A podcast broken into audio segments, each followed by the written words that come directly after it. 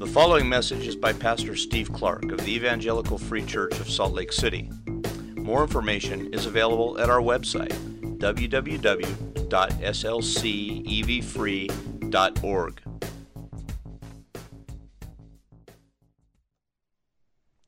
Father, we, we sang, moving into this time of preaching, we sang a very simple song. It seemed like it was the same line over and over again. And sometimes we stop listening when we say the same line over and over again, but there's something in that line that perhaps pressed into us, should have. We need you near to us and your nearness to us is your goodness to us.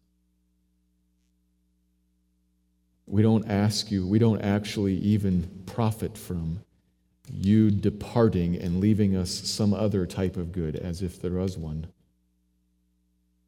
We ask you for we need, and we profit most from when you draw near to us.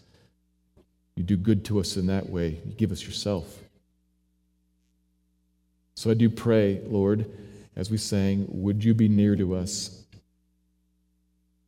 Would you, in this moment, in this room, would you fill this place and draw our minds and hearts to you and open up your word to us and speak? I don't know how many of us there are here, but you are not bound by numbers. Would you speak to each one individually? Cause pieces cause pieces of this passage and pieces of this sermon to, to catch particular sets of ears and minister to particular needs. Send your spirit who communicates your presence to us. Send him to powerfully reside here and to dwell powerfully in the hearts of your believers here and to work powerfully on the hearts of those who are not yet yours. We ask you to speak. Father, that's what's good for us. So speak, be near, make your word clear, grow us up. We look at this passage today, Lord, that, that has admittedly many twists and turns in it. Would you help me? Would you give me grace to make the main issues clear enough that we can understand them? Would you give each of us attention to enough of the details to follow your word? Would you make it run and live and change us? Build your church, Lord, and honor Christ, I ask and I pray in his name. Amen.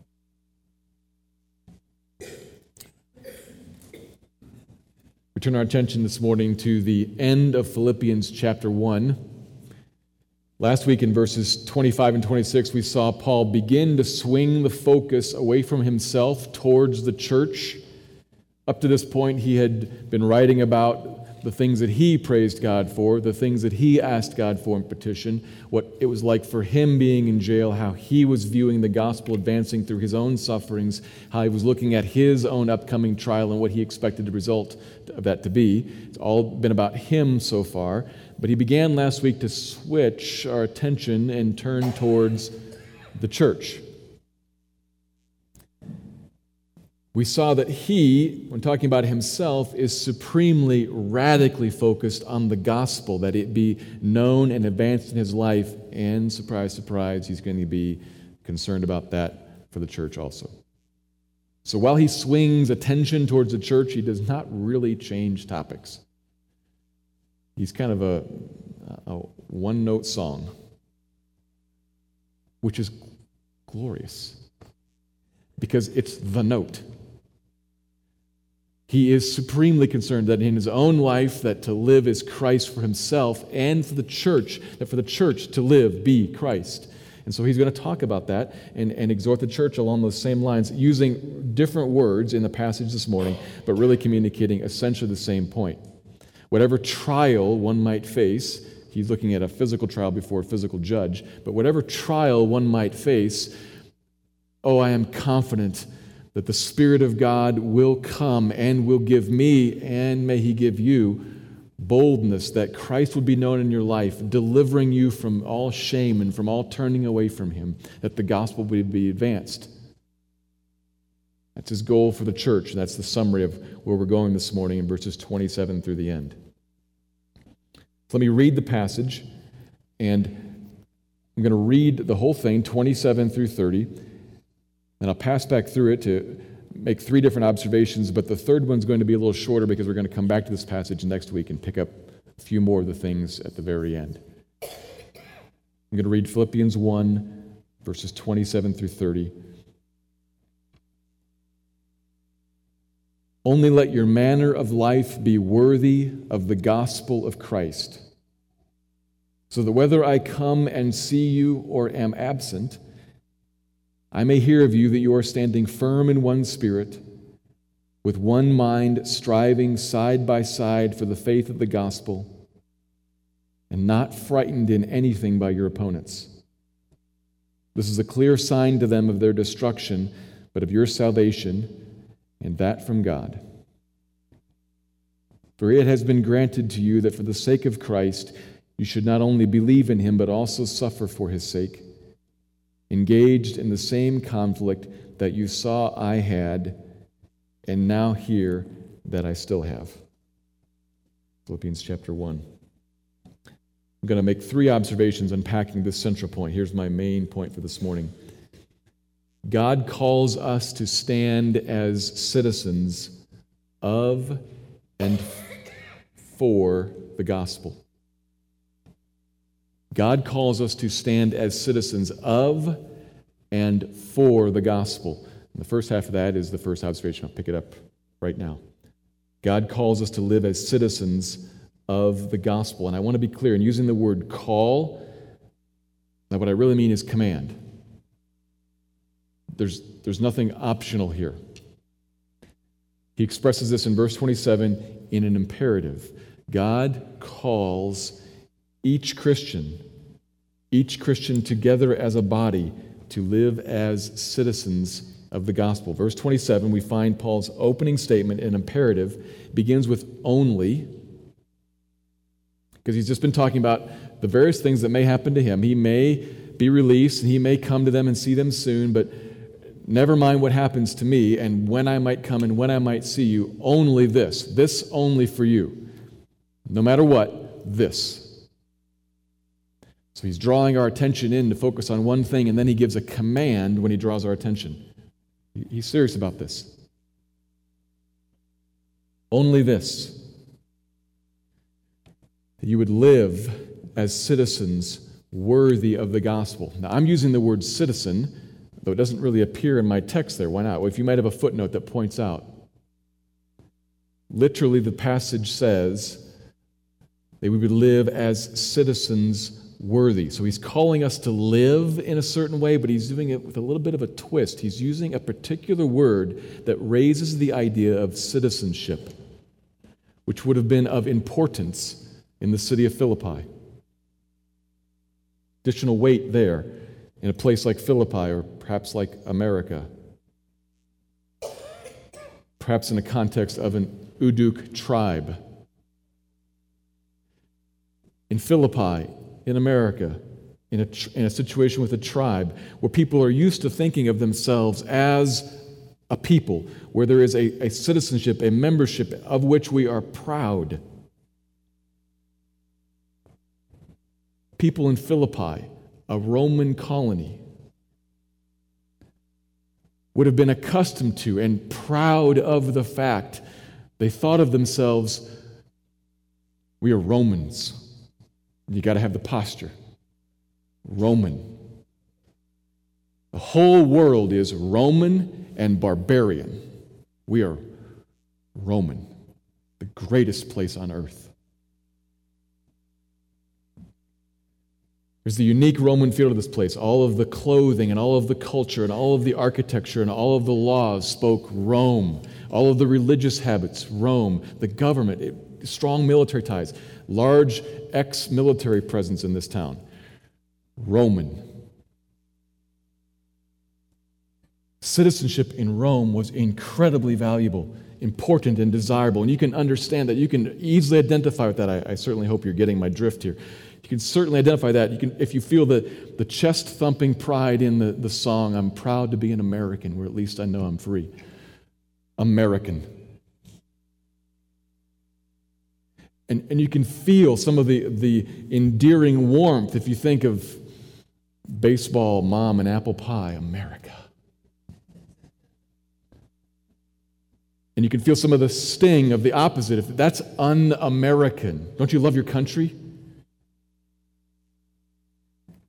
Those different takes, and I, I look out here, I know some of us are not Americans, but you probably lived here long enough to get that.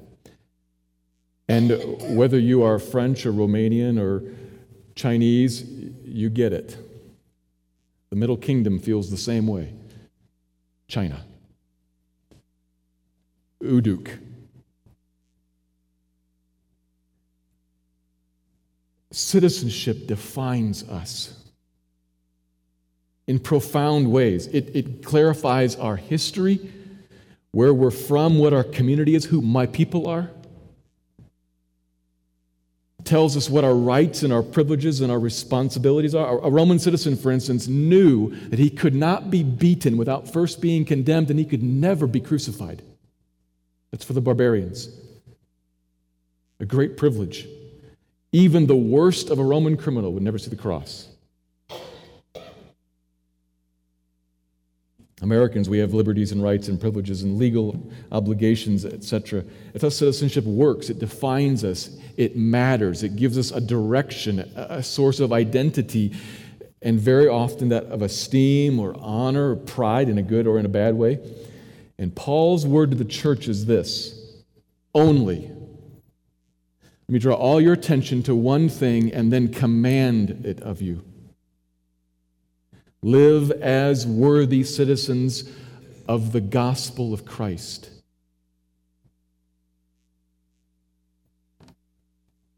Which is not live as citizens of Rome in a manner worthy of Christ. As soon as I say that, of course, that could be said too, and that would be true also. But there's something going on here in the use of language. It's something more radical than just saying that. Akin to, switch context, if you say to a Christian, This is not your home. Well, of, of course it's your home, on the one hand uh, we all live here. We're going somewhere this afternoon, somewhere this evening. You're going to lay your head down somewhere. That's, that's home. Not really. I'm a Roman. No, you're not. I'm an American. Not anymore. Yeah, no. Feel the tension there. I, am not saying, and I do not want to say, that we should all pretend that we are not a particular ethnicity, nationality, that we have no ties to any countries. I'm saying this is Paul's drawing our attention, commanding something radical about a reorientation of our thinking. You are no longer a Roman. You are no longer an American, no longer fill in the blank, whatever you are. So look out, I know we are many different things here. Something has changed your citizenship is in heaven now, and you have to play that out here on the earth, indeed, as Romans or Americans or whatever, but you must think of yourself as different. You have an allegiance to something else now. That has happened. A new citizenship that clarifies a new history for you, a new community. You have a new people that you are. You have new rights and new privileges and new obligations, new directions, new goals, new values, a new citizenship, a new loyalty. The old is gone, the new has come.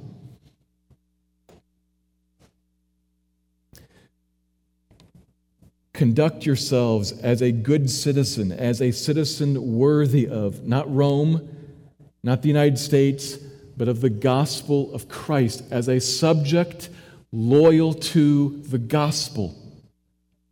That is, to the faith. We talked about this last week. The faith that defines everything about who God is and who I am and what my problem is was before him and what God did to initiate a solution to that problem and what God did to initiate the opening of my eyes to that solution and what God did to draw me to it and then what God has done to preserve me in it and the direction that God has told me to walk and what he has promised me along the way his presence and his glory in my life now and what he's promised me that is coming all the way at the end. That is the faith. That is who I that who you are if you're a Christian. You're not an American anymore. Of course you are. No, you're not. Gloriously not an American, not Chinese, not Uduk.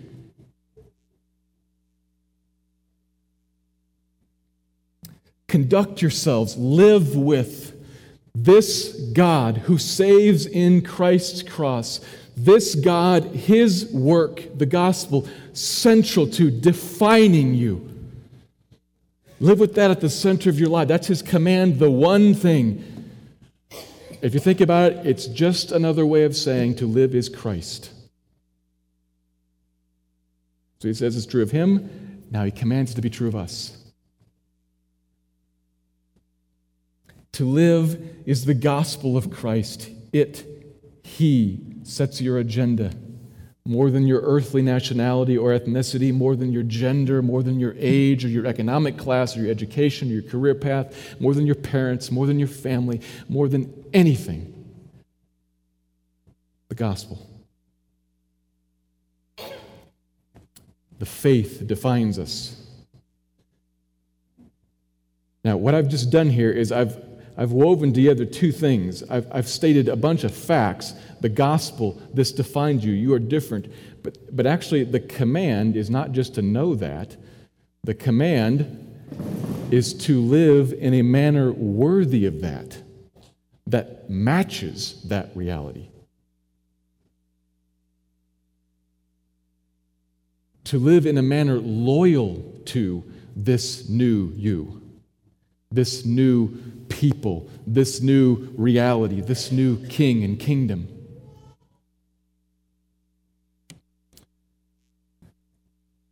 It doesn't say yet how, what that means, but verse 27, with this command in it, is the lead command for the whole paragraph and, in fact, for the rest of the book.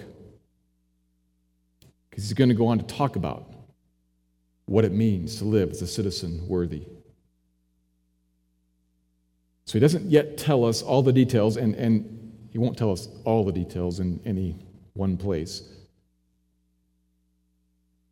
Some are coming up, some important ones are coming up, but it's worth stopping right here to cause a, a pause for reflection on a pretty simple question. Do you want to live as a citizen worthy of the gospel? Some of us said yes. And I'll ask you a second time really? Do you want to? Because there are a whole lot of wonderful things about being an American or whatever you are a whole lot of attractive things. Some of those are in opposition to what it means to be a loyal citizen of the gospel. So be careful about too quickly saying, absolutely, yes, I want to live, because that's going to mean something. A new people you have a new family that's more your family than your family is. Some of us don't live like that. You have a new perspective on the money given into your hands. It belongs to God, given to you for use in His kingdom. Some of us don't live like that. You have a new perspective on what it means to, to have a relationship with, with another person, what, what it would look like to engage with somebody purely, in love to them for their good, rather than just for your own get. And some of us don't live like that.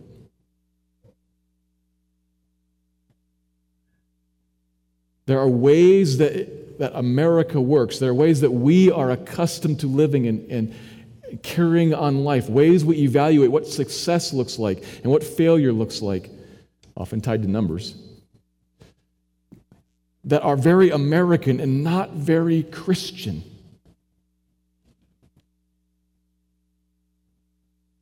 So, do you want to live as a citizen worthy of the gospel? Or, or do you really want to be an American Christian?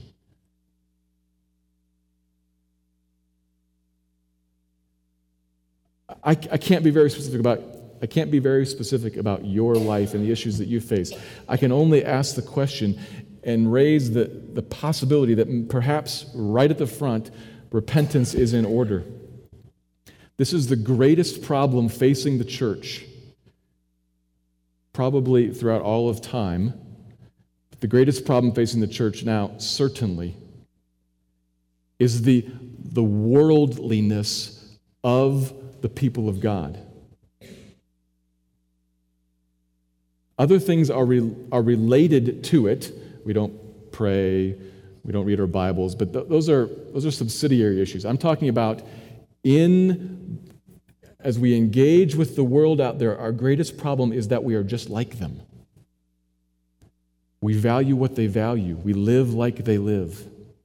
We are citizens right alongside of them, engaged in all the same stuff that they are, valuing the same things they value. The worldliness of the church is a significant problem. So, I ask you to stop and think. Consider the kingdom. Consider the kingdom.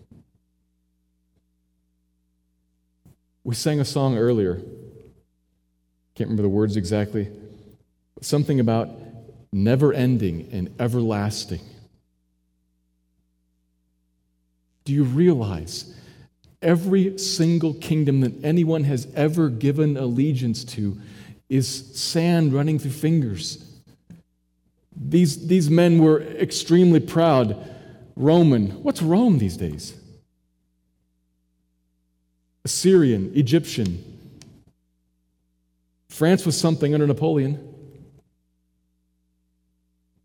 America will be looked back upon as a former world power. There's only one everlasting kingdom. There's only one place in which citizenship will matter forever, in which the privileges bestowed by that membership last and actually satisfy. That's been given to you, Christian. Do you want to live and walk in a way that matches that citizenship and that honors that citizenship, and as we're going to see, commends that citizenship to others. If you don't want to, I would just suggest you haven't actually understood the kingdoms.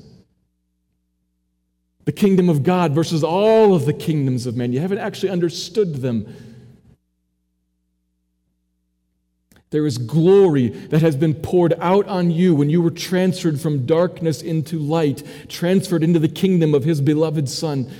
Glory poured out on you. Embrace that kingdom and let all the other ones fade away.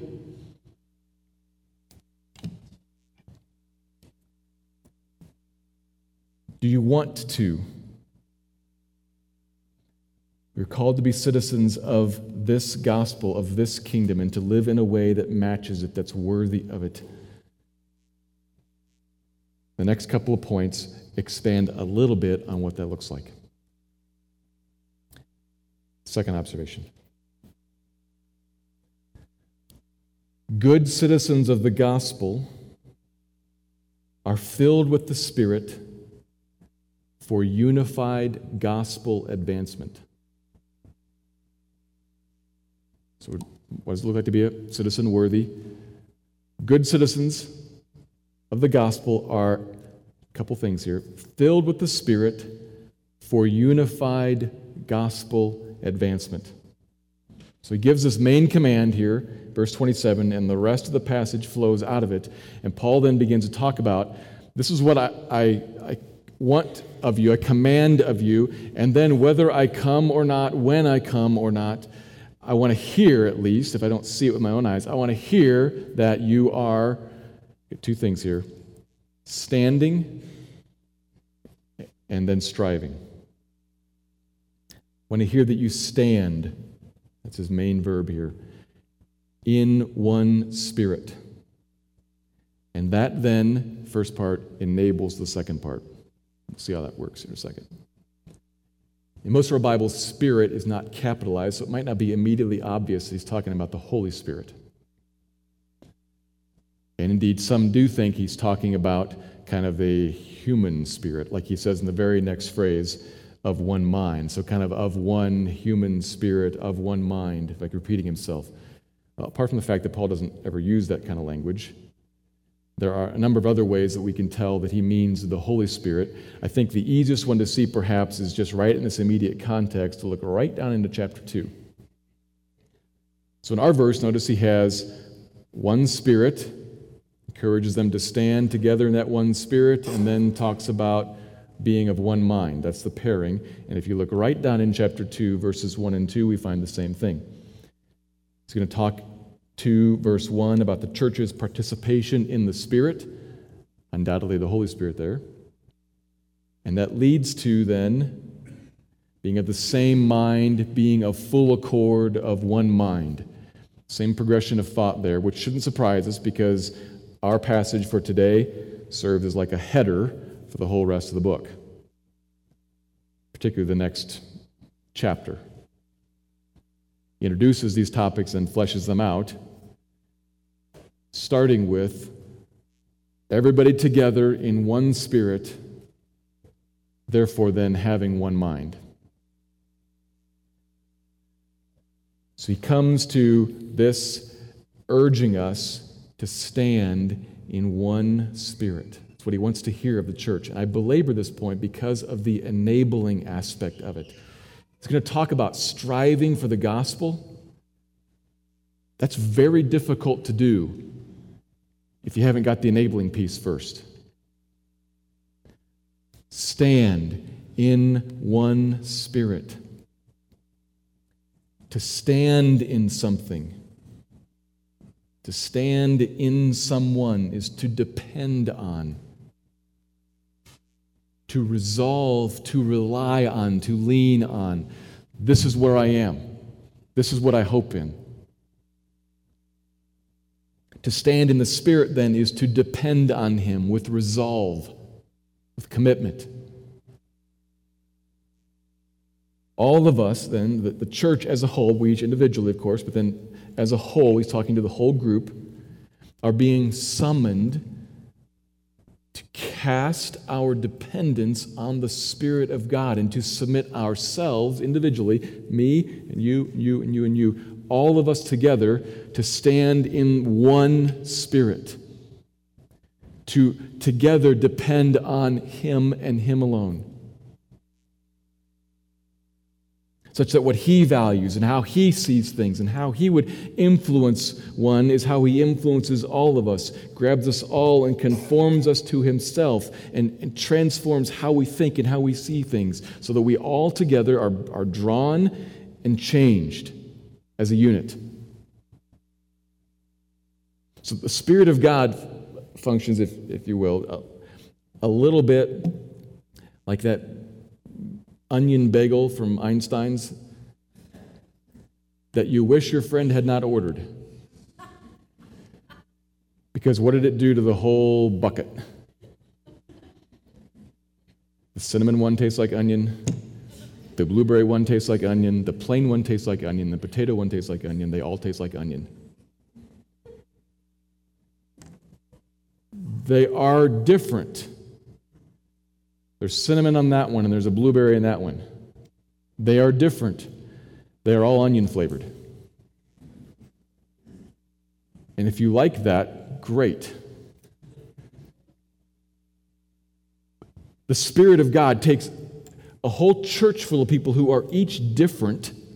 He doesn't make you not male, not like math. He takes you who are this way and you who are this way and flavors all of us so that we are a unit and then are, are directed in a certain way or, or on a certain path something. He, he's grabbing us, putting us together so that we all are alike, and then using us for something. He intends that to have an application.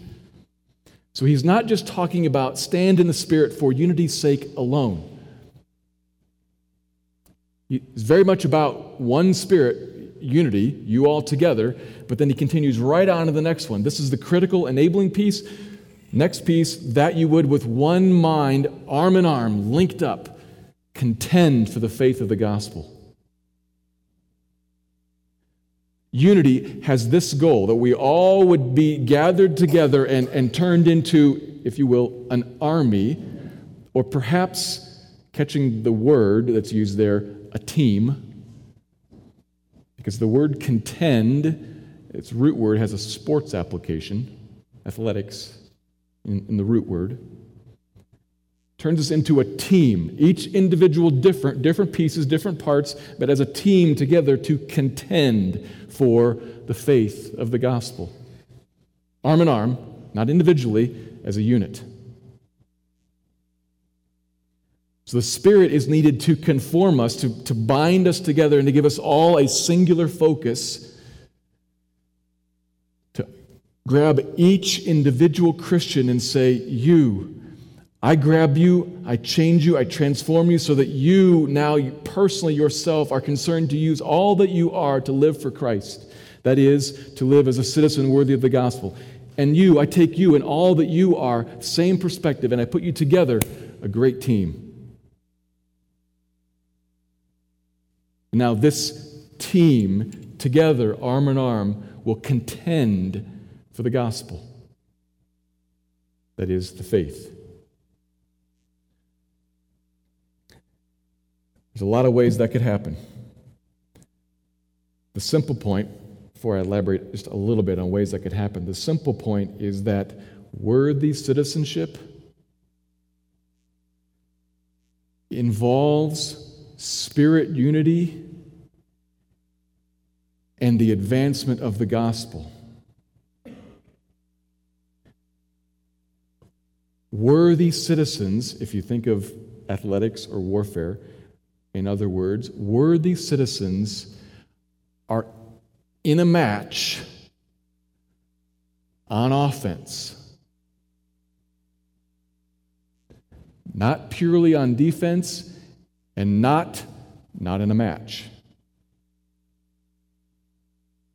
We can't go out there by ourselves. We are to go out there together, but we all are to go out there together and say, we are about pushing the ball down court, downfield.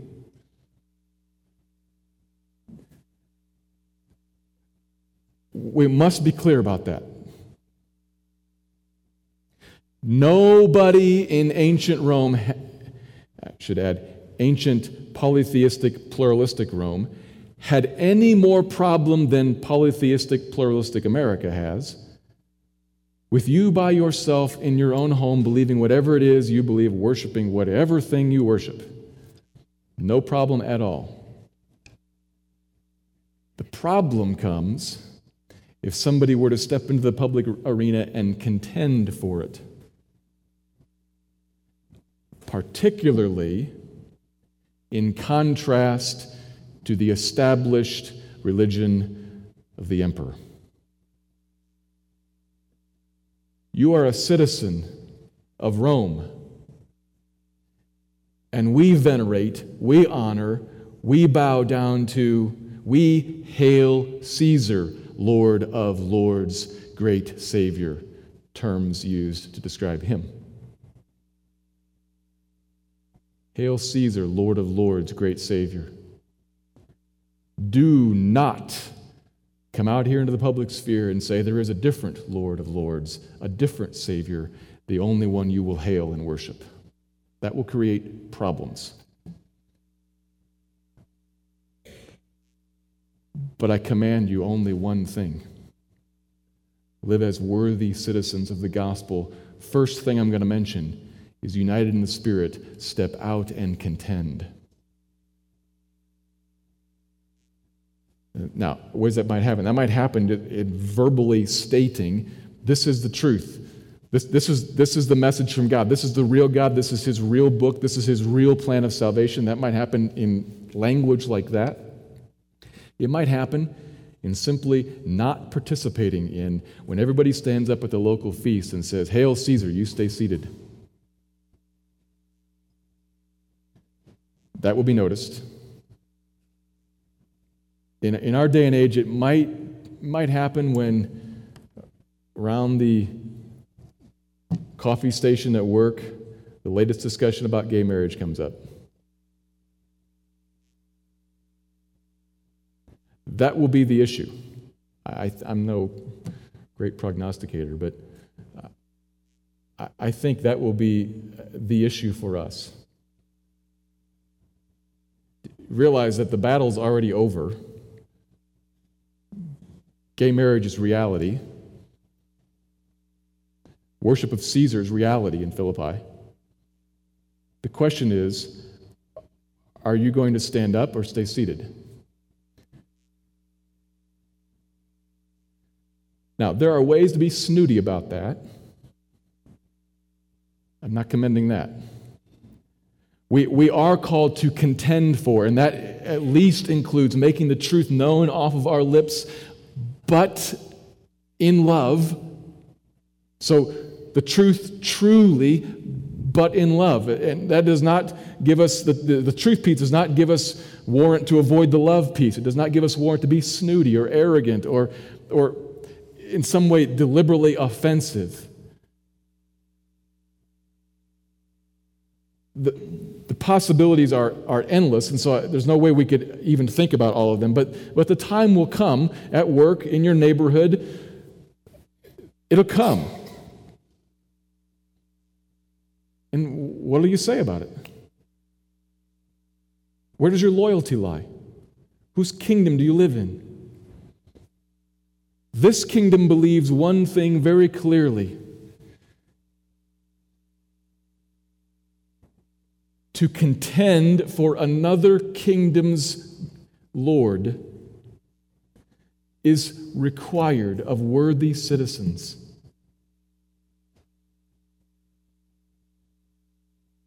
That will surely bring opposition.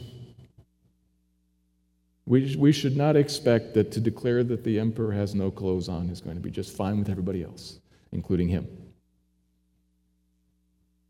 It will indeed bring opposition. And the third point goes into what will happen when the opposition comes. But we need to be uh, really clear about this. And I, I admit to you, this is.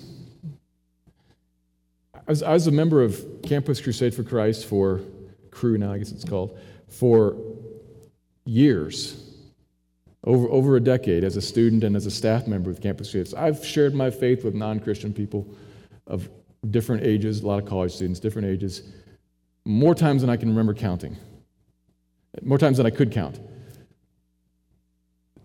It never got easy. Some people, it, it's, it's simple. It never was easy for me. And So when I find myself in situations in my workplace and in my neighborhood where I'm seeing to contend for the gospel here, I still, you know, it draws my breath a little short and I'm wondering, what do I do here? How do, how, do I, how do I engage with this? What do I say in this conversation with these folks? How do I not imply I agree?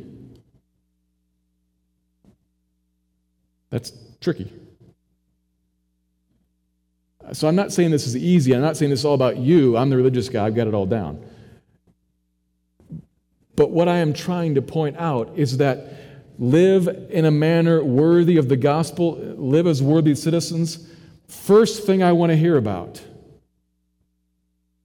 is that you all standing in the Spirit are contending in the face of Caesar. Verse 30 just like I am, engaged in the same conflict that you saw I had and now hear that I still have. I'm going to go actually talk to Caesar himself here shortly. We've read enough of the book of Acts to know what he's going to say. He's going to tell him there is a Lord and, and it's not you. But he is confident, considering himself in verse 19, that with the help of the Spirit, he will be delivered. He will be delivered from the shame of abandoning Christ and living in an unworthy way. He'll be delivered from that. I don't know if I'm going to be delivered on my life, but I will be delivered by the Spirit to boldly proclaim this Christ, to contend for this word you must also. That can't happen without us being an us, and it can't happen without the Spirit.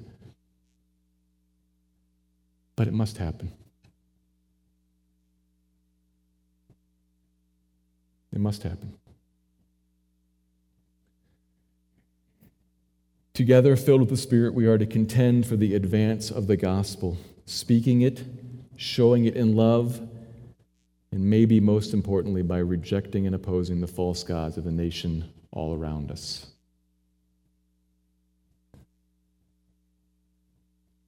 Politely and graciously, but clearly saying, that is not the truth. And that will certainly be opposed. Almost such that you should find if it's not opposed, I might not have communicated it very clearly. What I meant to say was, that's wrong.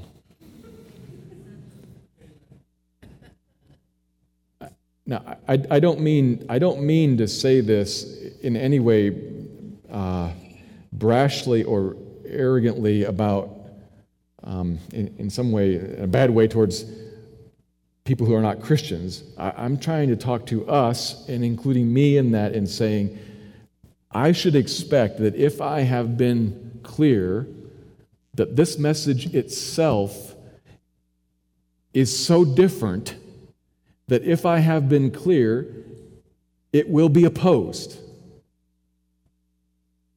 It's not a tomato tomato sort of thing. It's black, white. And those who are in the darkness do not like and, and do, in fact, oppose the light, no matter how graciously we approach. But we must approach. But there will be opposition, it, it will be opposed, and that takes us to the third point, which, as I said, is going to be shorter because I need to. There is just too, too much here about particularly verses 29 and 30 that I've got to come back to next week. But the final observation Good citizens of the gospel are fearless through ordained through ordained suffering. Good citizens of the gospel are fearless through ordained suffering. Verse 28 continues describing what, what he wants to hear from them. He wants to hear that they are in one spirit, with one mind, arm in arm, striving, verse 28, and not frightened in anything by the opponents, anything that your opponents do. He's assuming opposition, assuming that it would be frightening opposition, and says, Don't be frightened by it. Which is easy to say, and thankfully there is an enabling piece here also. The enabling piece before about if we're going to go out and contend, we first have the Spirit filling us and drawing us together as, as a unit. Well, there's an enabling piece here too. And it's a complicated line of thought here, but if I be simple, if I want to be simple about it, I just say it's the word ordained in that point. fearless through ordained suffering. Understanding the word ordained is the, is the help, is the enabling piece in the call to be fearless.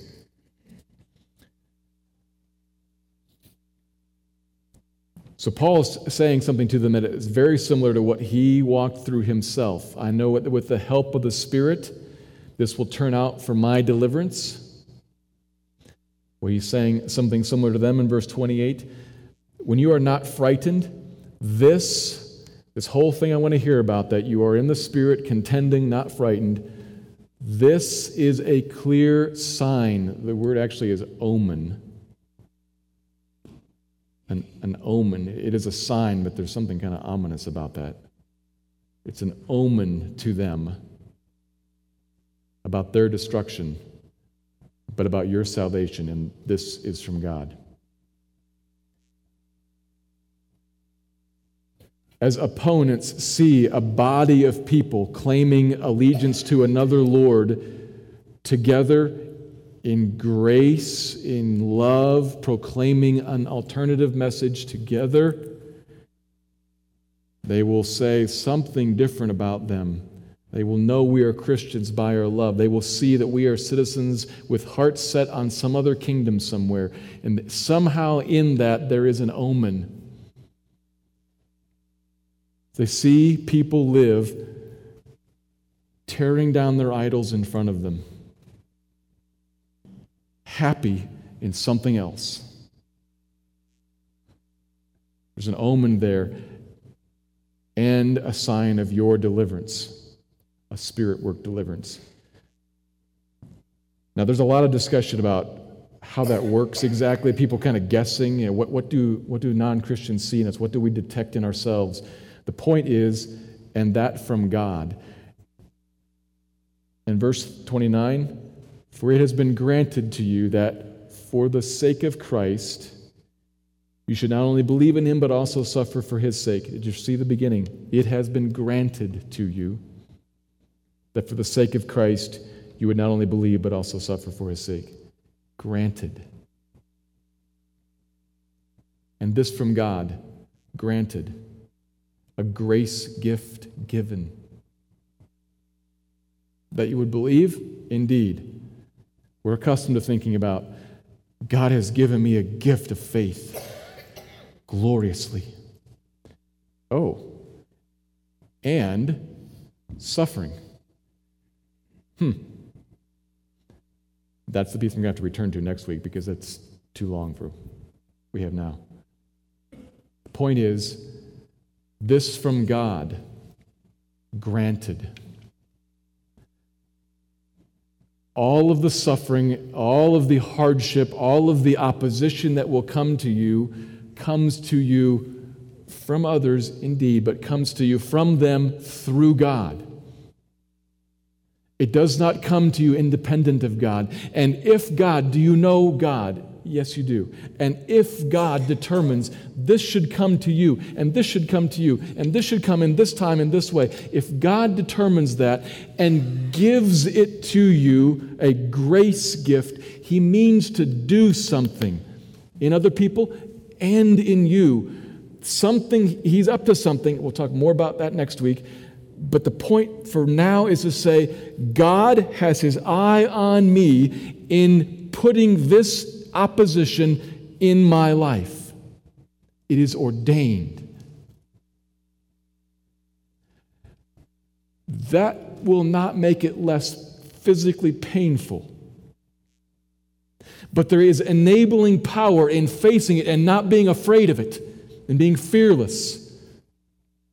It doesn't mean painless, fearless. Because the fear in it is that somehow there will be great loss delivered to me. Either a fear that I'll be pried away from Christ, or that I will lose some standing in this life, maybe even in eternity, perhaps, if you think like that. That somehow I will have some loss. But if it's a grace gift from God, there will be no loss, though there may be pain. He only brings things to you that will be good, not that will be evil. Though they may mean it for evil, but He will mean it for good. He will ordain it for good. He will not even, if it's a given gift, if it is from Him, He will not even afterwards say, Wow, look at that. I have to figure out what to do with that. I'm wise. I figured it out. I know I'll make it this. No, He's on the front end of it. Knowing what it is that we need. What kind of sign to them and to us we need? What kind of development, what kind of change in us we need? And He will bring that. Again, I'll say more about this next week. If you stop in the face of hardship and suffering and say, I don't understand this, I don't like this, this indeed truly hurts. This is painful. This is wicked. This is evil. If you can look at that and say, however, I also know from where that came, from whom that came, and I know him. So if this has come from him, if this has been given to me by him, if he has ordained this, I have nothing to fear.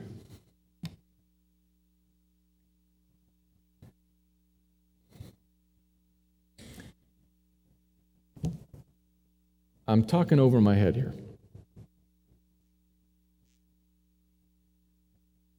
I can imagine plenty of situations in the world in which opposition to the gospel is terrifying.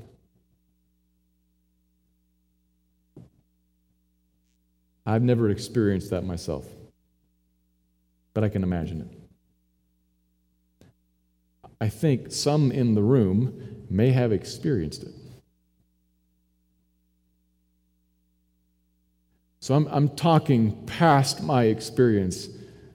Uh, I'm talking in faith that what God says to us is, and in such situations would be, true. That when He gives things to us, that He does good to us with them. Perhaps even in ways that we don't understand. Setting our, our heads and our hearts on Him and believing Him is the enabling piece behind not frightened in anything by your opponents. And you might add, comma, like me. I know whom I have believed, and I know to whom I've entrusted myself and everything that I am.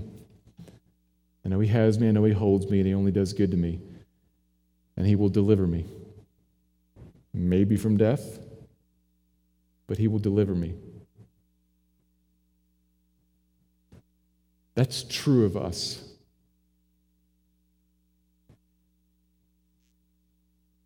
I can't do anything other than just plead and pray that you would regard this as true and therefore be separated from and, really saved from fear,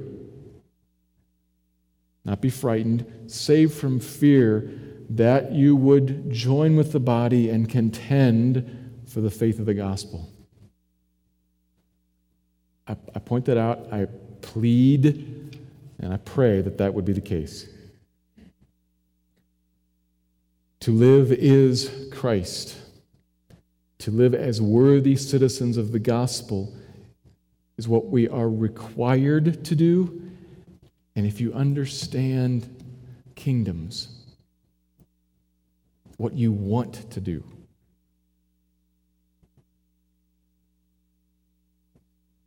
So he commands that of us.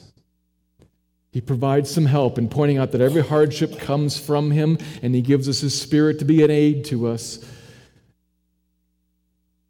But in the end, He must make those things more real to us than the opposition that we face.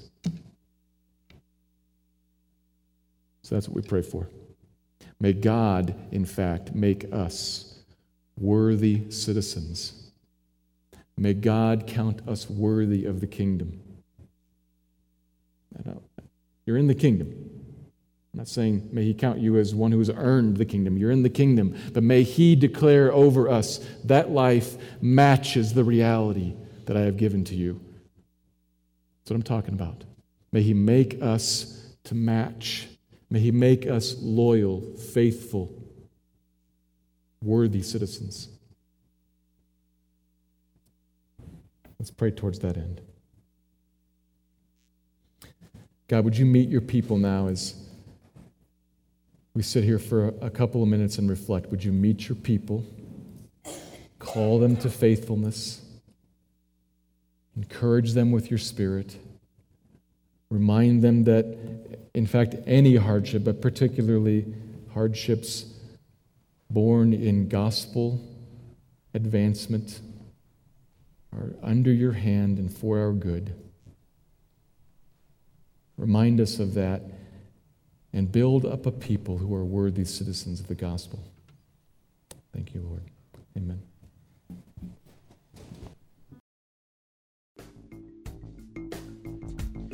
Thank you for listening to this message by Pastor Steve Clark of the Evangelical Free Church of Salt Lake City in Salt Lake City, Utah.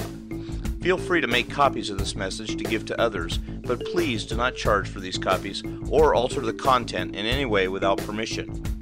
We invite you to visit our website at www.slcevfree.org or call us directly at area code 801 943 0091. Our mailing address is Evangelical Free Church of Salt Lake City, 6515 South Lion Lane, Salt Lake City, Utah, 84121.